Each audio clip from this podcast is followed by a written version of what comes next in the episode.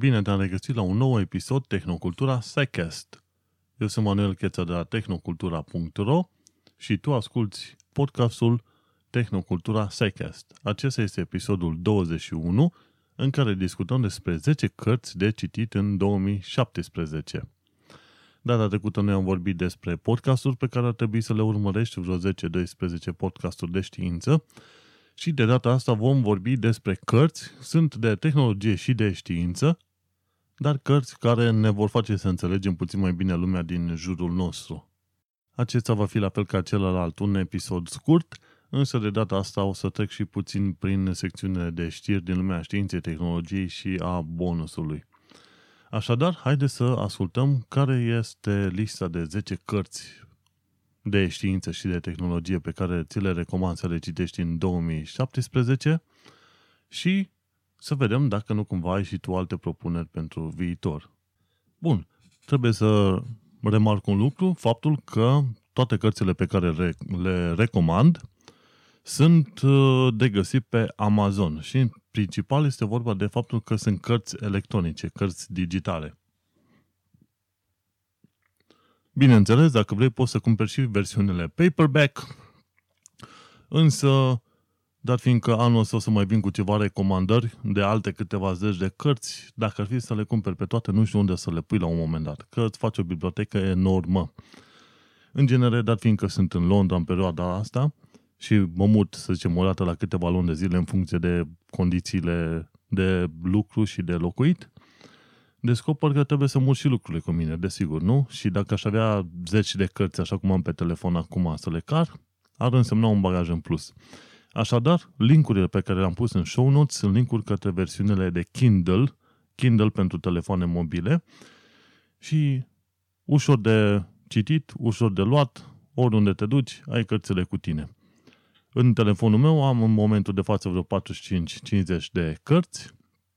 În lista mea de wishlist, cum se zice, în Amazon, am undeva pe la vreo 110 cărți pe care vreau să le mai iau. Cea mai ieftină dintre cărțile respective este undeva pe la vreo 1-2 dolari. Cea mai scumpă carte este de vreo 400 și ceva de dolari legate de genetică. Genetică de la A la Z, cred că 1000 de pagini, ceva de genul ăsta. Scrisă chiar de un uh, profesor român, Dan Graul, mi se pare, care predă la o universitate undeva în SUA, nu mai știu exact. O să ajung și la ea cândva în viitor. În uh, momentul de față, cărțile astea pe care le recomand eu sunt undeva între 5-6 dolari până la 20-30 de dolari. Nu este o bere foarte mare, însă cărțile sunt ușor de citit, ușor de înțeles, au uh, undeva între 100 și 300 de pagini.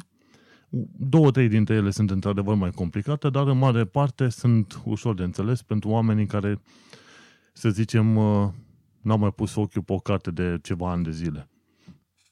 Așadar, haide să continuăm cu lista noastră de cele 10 cărți pe care vreau să le recomand.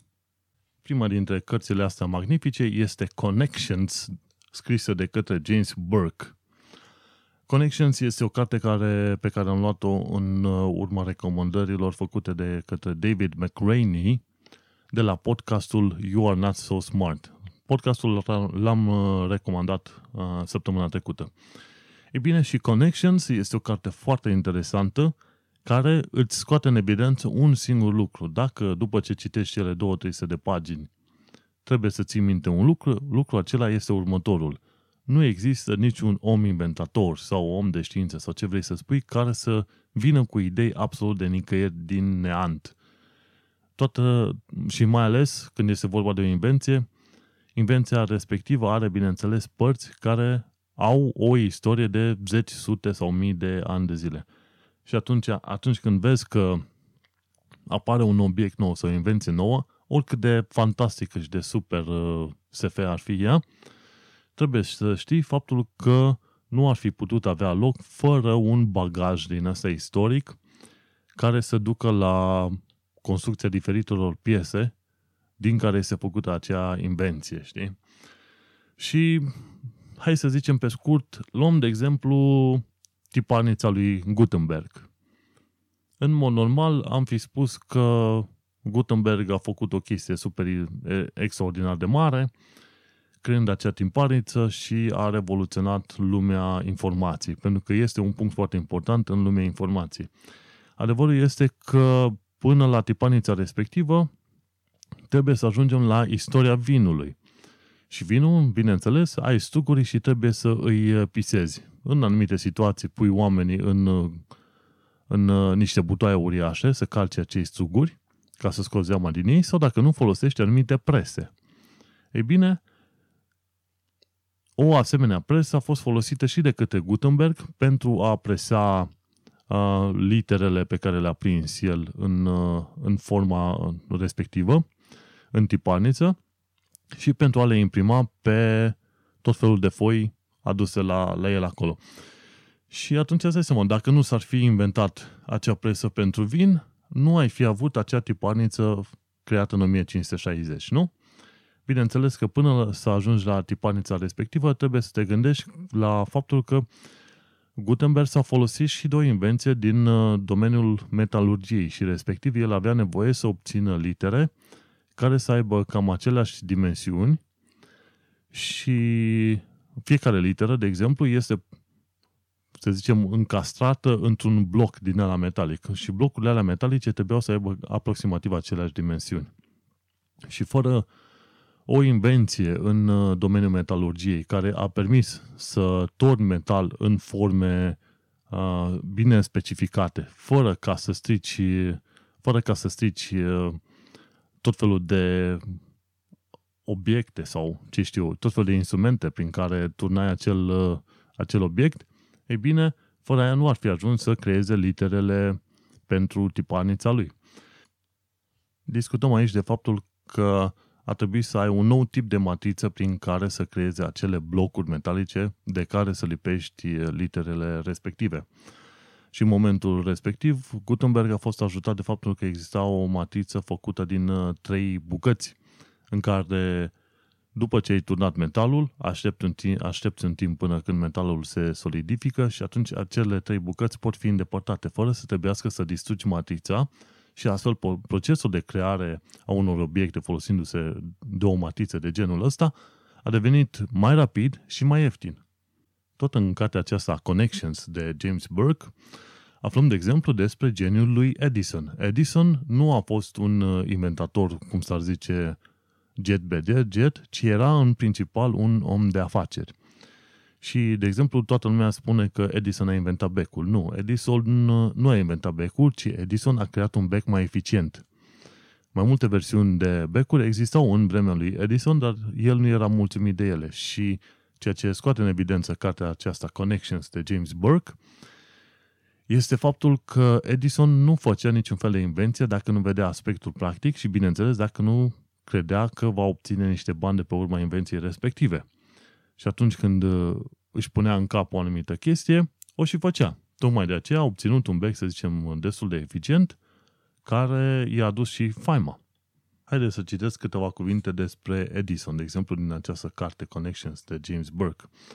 Ci că când Edison a murit, el avea mai bine de o mie de, de brevete cu numele lui, dat fiind mulțumită muncii depuse de cei din uh, laboratorul său. Trebuie să, să ținem cont de faptul că eu te citesc din engleză și traduc direct în românește acum. Și fiecare dintre oamenii lui era specialist în domeniul în care lucra. Și, bineînțeles, respecta ordinele lui Edison și, bineînțeles, și respecta imaginația lui Edison legată de orice fel de asemenea invenție. Cartea mai spune, Edison nu a dezvoltat niciodată o idee fără să știe din, uh, dinainte dacă va fi profitabilă sau nu. Și atunci el a stabilit șase reguli principale pentru invenție.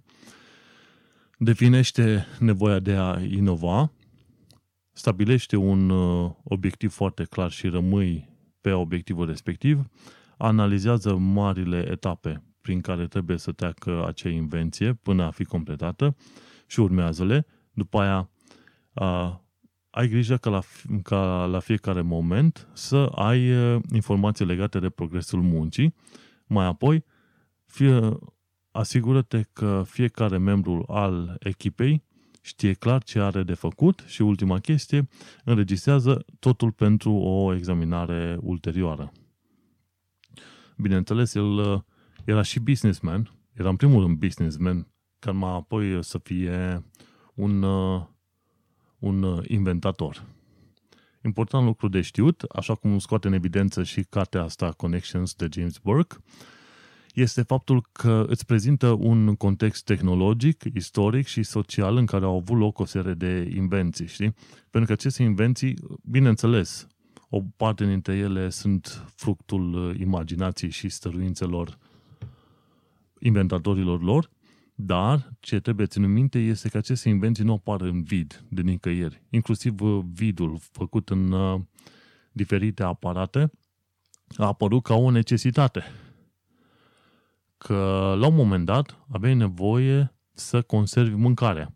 Și una dintre metode prin care putea conserva mâncarea, sau cel puțin să țină un lichid cald sau rece, era folosirea unui uh, dispozitiv care avea unui flacon, care avea doi, doi pereți și între pereții respectiv trebuia să fie vid. Ceea ce știi tu acum este termosul sau uh, flaconul de oar. Dar flaconul de oar n-a fost inventat de Dewar, a fost inventat de altcineva înaintea lui. El, bineînțeles, l-a îmbunătățit. Și tot așa, folosirea vidului acestea a ajutat la crearea frigiderelor prin 1850. Îți dai seama cât ce istorie veche au? Și de aceasta scoate în evidență tot felul de situații, inclusiv uh, uh, relevante din punct de vedere istoric, cum ar fi diferite lupte, așa cum, uh, cum uh, trece în revistă folosirea tunurilor și a schimbării tacticilor în crearea de castele de-a lungul uh, veacurilor, știi?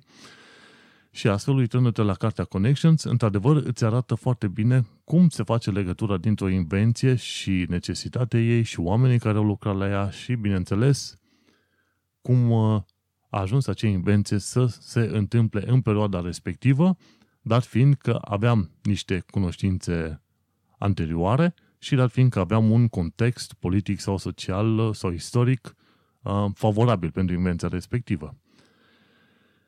Și mai am puțin și termin cartea, n-am ajuns încă la final, final, este cea mai nouă carte pe care o citesc, însă îți deschide ochii. Și așa îți dai seama, bineînțeles că aici facem o paranteză, îți dai seama că știința, ca domeniu de lucru, ca activitate umană, nu are loc într-un vid. Bineînțeles, rezultatul ei este să îmbunătățească viața oamenilor. Uite-te la tot felul de teste care s-au făcut cu virusul Zika pentru a se găsi vaccin împotriva acestuia sau, de exemplu, cu schimbările climaterice, care, în urma unor studii științifice, au dus la crearea unor politici. Știința poate influența politica, politica influențează știința. Așadar, trebuie ținut cont, la fel cum zice și cartea Connections, de faptul că ai un context istoric, politic, social, în care are loc și desfășurarea activităților științifice. Și atunci, ținând cont de treaba asta, bineînțeles, trebuie să-ți dai seama de faptul că cei care sunt responsabili de activități științifice ar trebui să aibă măcar niște reprezentanți, dacă nu ei, care să se ocupe la nivel politic de promovarea obiectivelor științifice. Și cred că fiecare om de știință, chiar dacă este de zeci de ani de zile lucrează în domeniu, ar trebui să citească cartea asta Connection să-și dea, să-și dea seama că atunci când el spune că nu vrea să se implice politic în promovarea științei, face o greșeală mare. A doua carte pe care îți propun să o citești este cartea scrisă de Nick Lucid, Advanced Theoretical, Theoretical Physics sau fizică teoretică avansată cu o perspectivă istorică. Nick Lucid este de fapt un uh, pseudonim, un pseudonim al, al unui tip care este profesor de fizică la o universitate din SUA și are și canalul de YouTube numit The Science Asylum, Asylum acolo unde explică tot felul de fenomene din lumea fizicii într-un mod în care să înțeleagă toți și cu animații super frumoase. Cartea n-am ajuns încă să o citesc, este o carte mare de vreo 523 de pagini, costă numai vreo 5 dolari, Bine, poți să dai și mai puțin dacă vrei. Am pus linkul acolo și în, pra- în practic uh, îi ajută pe cei care sunt în, uh, în universitățile de profil, în principal cei care învață fizică la universitate. Și este o carte, am reușit să o frunzăresc puțin, am luat-o în momentul în care a oferit-o gratuit. Ci că timp de o săptămână, când după ce a publicat cartea, a dat-o gratuit oricui a vrut să o citească. Am luat cartea, am urmărit-o puțin el și trece și prin matematică și prin fizică și te învață lucrurile de bază, pentru că acolo trece, domnule, el uh, pomenește un lucru foarte interesant, zice, cei care vin la universități, la facultățile de fizică, sunt considerați că știu foarte bine matematica sau anumite concepte de matematică folosite în fizică. Și asta nu e adevărul. Și atunci el trece, zice, domnule, eu știu care este situația studenților și uite că trec prin, prin matematica de bază, bine, nu trecem de la 1 plus 1, discutăm de integrale, chestii de genul ăsta. Trece pe la matematica de bază, care este utilă în universități în care se învață fizica. Și dacă vreodată înveți fizică la universitate și vrei să înveți mai bine cum să aplici conceptele matematice în fizică, neapărat să iei uh, fizica teoretică avansată a lui Nick Lucid. Și bineînțeles să urmărești și canalul lui de YouTube. O altă carte foarte interesantă și anume a treia din lista noastră este cartea scrisă de Andy Bruning de la Compound Chem. Chem. Uh, cartea se numește Why Does Asparagus Make Your Wee Smell? Sau De ce asparagusul? De fapt, asparagus se are traducere în limba română sparanghel. De ce sparanghelul, da, de ce după ce mănânci sparanghel, urina îți uh, miroase într-un anumit mod. Și are vreo 58 de întrebări în cartea respectivă legate de chimia de zi cu zi, respectiv nu neapărat de chimia de zi cu zi, ci lucruri din viața de zi cu zi care sunt răspunse cu ajutorul chimiei. Trebuie să ținem cont de faptul că Andy Bruning este unul dintre autorii site-ului numit Compound Interest pe, cu adresa compoundcamp.com. Este un site foarte interesant care publică de câteva ori pe săptămână tot felul de infografice din care poți să înveți a, tot felul de lucruri din viața de zi cu zi, dar explicate, bineînțeles, cu ajutorul chimiei. De exemplu, una dintre cele mai, unul dintre cele mai noi articole este chimia a culorii fluidelor din corpul uman. Și, de exemplu, ai uh, sângele. Sângele este roșu datorită hemoglobinei. Bila este verde din cauza unor substanțe numite biliverdină și bilirubină. Urina este galbenă pentru că ai acolo o substanță în ea numită urobilină. Și uh, scaunul, fecalele, au culoarea maronie pentru că există o substanță în ele numită stercobilină. Și site-ul acesta compoundcamp.com te învață nu numai despre asemenea lucruri, ci multe alte chestii, inclusiv că au o ediție săptămânală în care îți explică din lumea chimiei ce invenții sau ce um, știri noi mai sunt acolo, știi? Și tot folosindu-mă de infograficele acestea de la Compound Chem, eu am ajuns la un moment dat de am scris un articol măricel legat de chimicalele din viața noastră, mituri și întrebări și despre chimicale naturale și artificiale. Și apoi o serie de întrebări și mituri care îți explică puțin tel care este treaba din punct de vedere chimic cu acele situații. Articolul este foarte citit, săptămânal primesc foarte mulți oameni pe site-ul tehnocultura.ro chiar pe articolul acesta și găsești răspunsuri, de exemplu, următoarele. Mitul 1. Dacă există o substanță toxică în fructe sau legume, atunci acestea sunt uh, nocive. Un alt mit, fructele și legumele bio nu conțin euri sau substanțe nocive. Sau un alt mit, dacă o substanță chimică are un nume greu de citit, atunci este nocivă. Sau altul, dacă o substanță conține elemente nocive, este periculoasă. Și mai am încă o serie de câteva întrebări și chiar la final ai uh, și unde să găsești informații despre locurile în care găsești ghiduri care să te facă să înțelegi mai bine chimicalele folosite în uh, ziua, în uh, viața de zi cu zi, știi?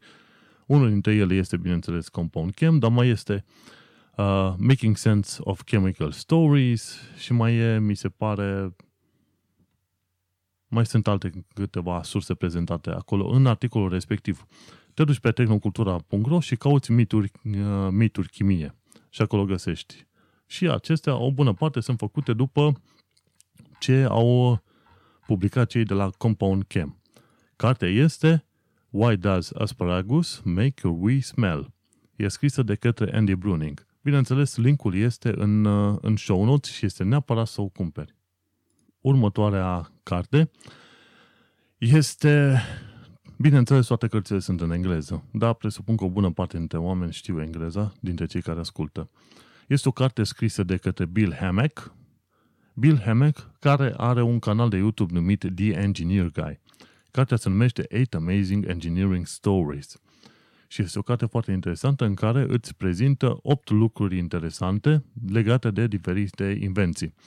Dintre cele mai interesante invenții care sunt prezentate în carte sunt uh, e cuptorul cu microunde și laserul. Și pentru fiecare dintre cele 8 invenții, el îți, îți trece prin uh, istoria invenției respective, ce face invenția respectivă și, bineînțeles, îți prezintă și fundamentele științifice din spatele invenției uh, respective. De exemplu, în cuptorul cu microunde, tu folosești uh, microunde, chiar așa se numesc, unde electromagnetice din spectrul microundelor la 2,54 GHz, care unde, care microunde au aceeași lungime de undă cu cele folosite de telefoanele mobile sau de dispozitivele Wi-Fi ori Bluetooth. Și atunci te și învață de ce telefonul nu îți, fier, nu-ți arde capul, dar în schimb cuptorul cu microunde reușește să încălzească mâncarea. Și acolo diferența este de putere și de intensitate, știi? Și bineînțeles, te trece prin... Uh, are câteva diagrame, are imagini foarte interesante și eu cred că ar trebui să învățăm din cartea asta și probabil una, cărți în genul ăsta sau cum e Connections ori Eight Amazing Engineering Stories ar trebui să fie cărți lectură obligatorie la măcar la liceele uh, cu profil real. În loc să-ți dea să citești la limba română romane din alea de Dostoevski de vreo 500 de pagini, mai bine citești vreo 3-4 cărți din astea și vei fi mult mai câștigat. Așa, și aduncând aminte de Engineer Guy, canalul de YouTube, acolo găsești câteva zeci de filme din uh, care răspund la tot felul de probleme. De exemplu, la un moment dat a avut o serie de filmulețe care explicau cum, uh, cum îi zice, cum se creează dozele de bere, de Coca-Cola, de exemplu, sau cum funcționează fibra optică, ori cum funcționează LED-urile și tot felul de chestii de genul ăsta. Neapărat să intri pe canalul respectiv și ai niște explicații super faine. Și filmele nu durează mult, 3-5 minute, super fain. Așadar, nu uita, cartea se numește The 8 Amazing Engineering Stories și e scrisă de Bill Hammack. O nouă carte pe care o recomand să o citești anul acesta este cartea numită Why Evolution is True.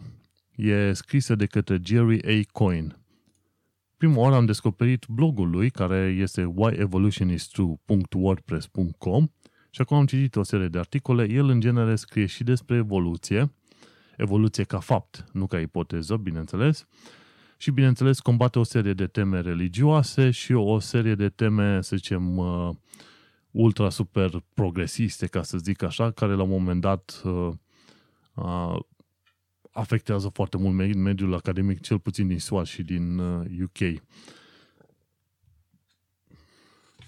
Bineînțeles, întorcându-ne la partea de, de evoluție, el și exprim, explică, de exemplu, de ce anumite concepte creaționiste nu se potrivesc deloc cu religia, cum este, de exemplu, conceptul intelligent design, care caută să împace cumva cele, ce se, cele zise în Biblie cu teoria evoluției. Ce îmi place cel mai mult la cartea aceasta, Why Evolution is True, care costă cât 11, 11 lire, adică 15 dolari, este faptul că îți trece prin uh, câteva concepte foarte de bază legate de evoluție, îți explică cum a ajuns Darwin la anumite concluzii și, bineînțeles, majoritatea concluziilor lui Darwin sunt susținute din mai mult, cu ajutorul mai multor domenii de lucru, cum ar fi genetică, biologie moleculară, arheologie, nu arheologie, paleontologie și așa mai departe. Și un lucru care face foarte bine cartea aceasta, Why Evolution is True, este să prezinte foarte bine conceptul de teorie și de ipoteză în lumea științei. Că te vei duce peste tot în jurul tău, vei auzi la un moment dat, a, este doar o teorie. Și sunt foarte mulți oameni, inclusiv am văzut oameni de știință, cu ghilimele de rigoare, sau nu știu ce să le zic, din alte domenii, nu în biologie sau, de exemplu, fizică sau în alte părți. Mi se pare că era cineva, cred că era biologie, cred că era cineva din lumea biologiei, zicea, am o teorie. Pe când oamenii respectiv au o ipoteză. Și diferența între teorie și ipoteză este faptul că teoria, pe scurt, este o ipoteză demonstrată prin mai multe metode. Și cam asta este diferența. Și foarte mulți oameni în discursul uzual folosesc termenul de teorie sub formă de ipoteză, ceea ce este greșit. Și asta avem de mulțumit media și multor altor oameni care nu știu să facă diferență între o ipoteză și o teorie. Și ce face bun cartea aceasta, Why Evolution is True, este să prezinte faptul că teoria evoluției trebuie înțeleasă și trebuie acceptată ca faptul evoluției.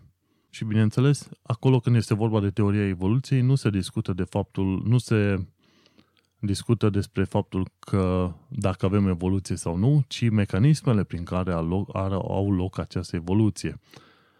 Deci, teoria evoluției deja are o premiză bine stabilită, și anume faptul că evoluția există și cele mai multe discuții se întâmplă în jurul uh, modului în care are loc această evoluție.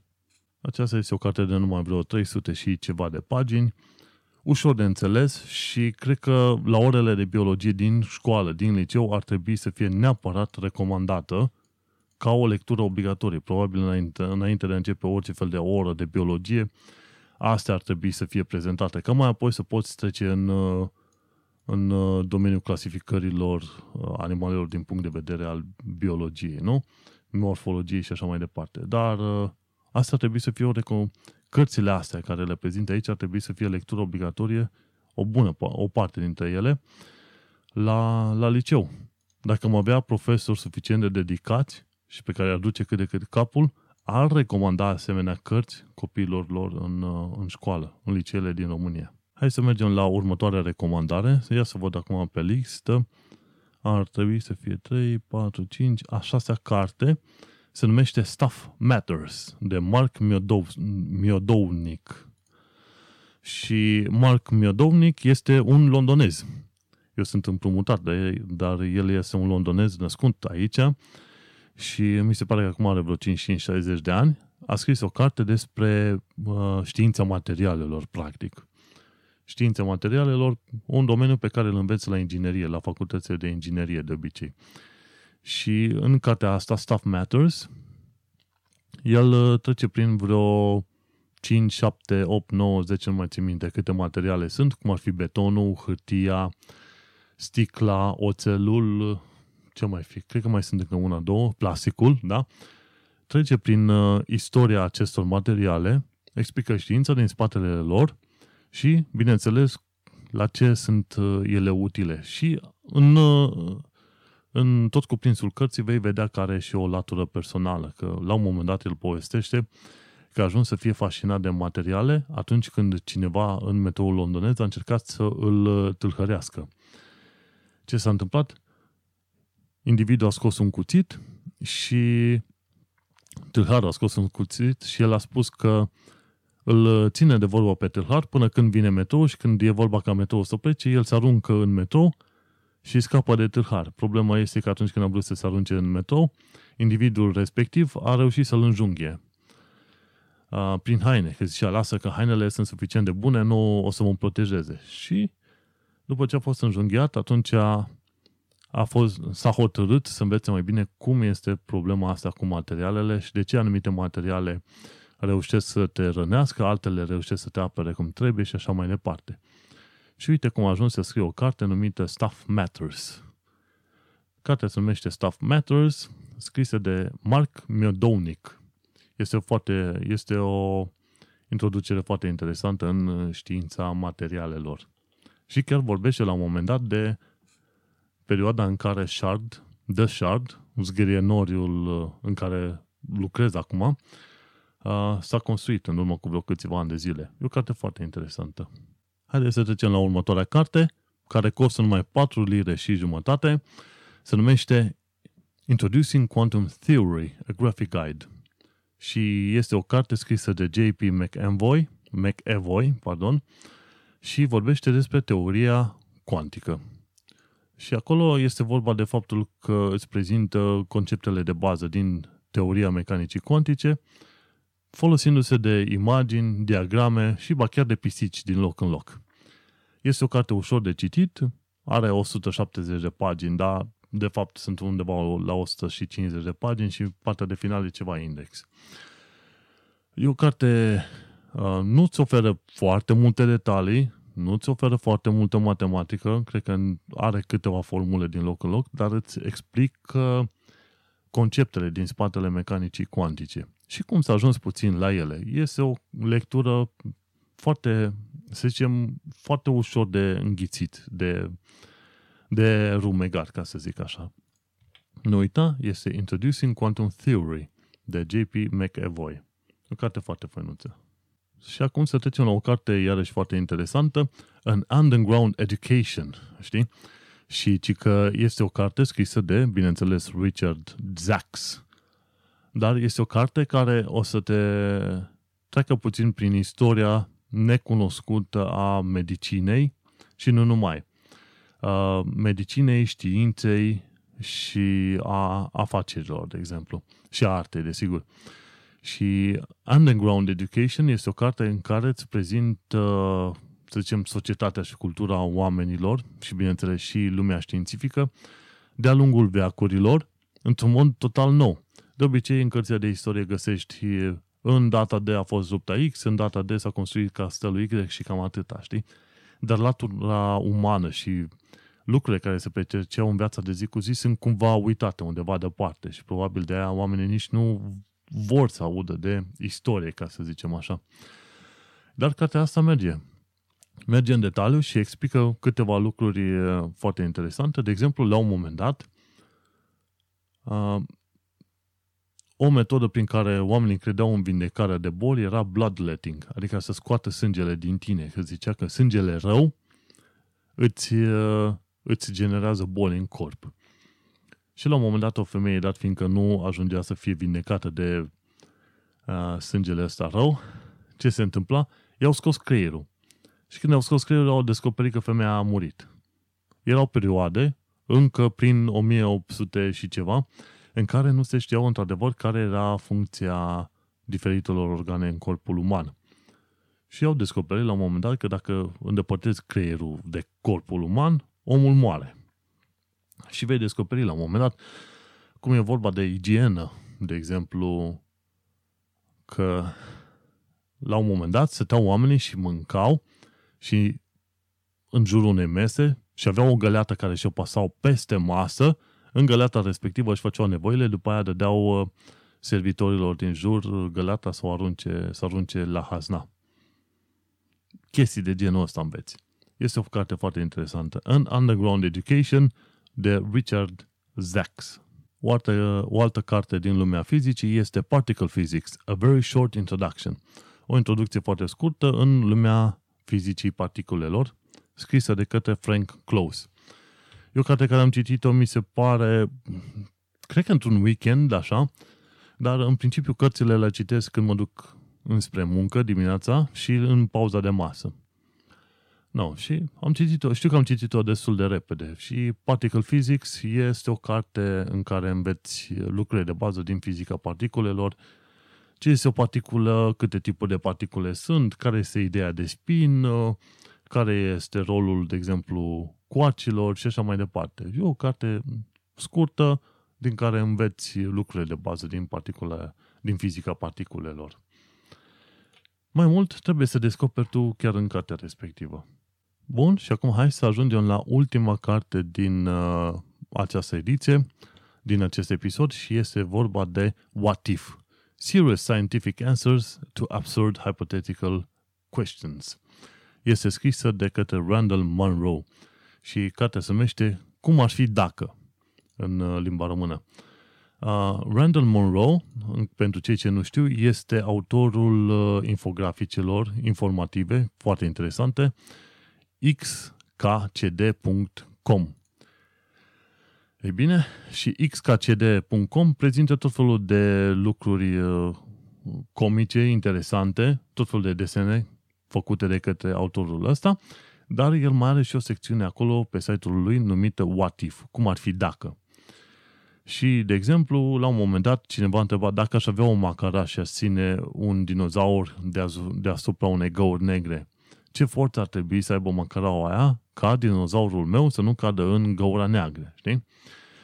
Și tot felul de întrebări din astea și cartea dezbate o serie de întrebări care la început ți s-ar părea stupide.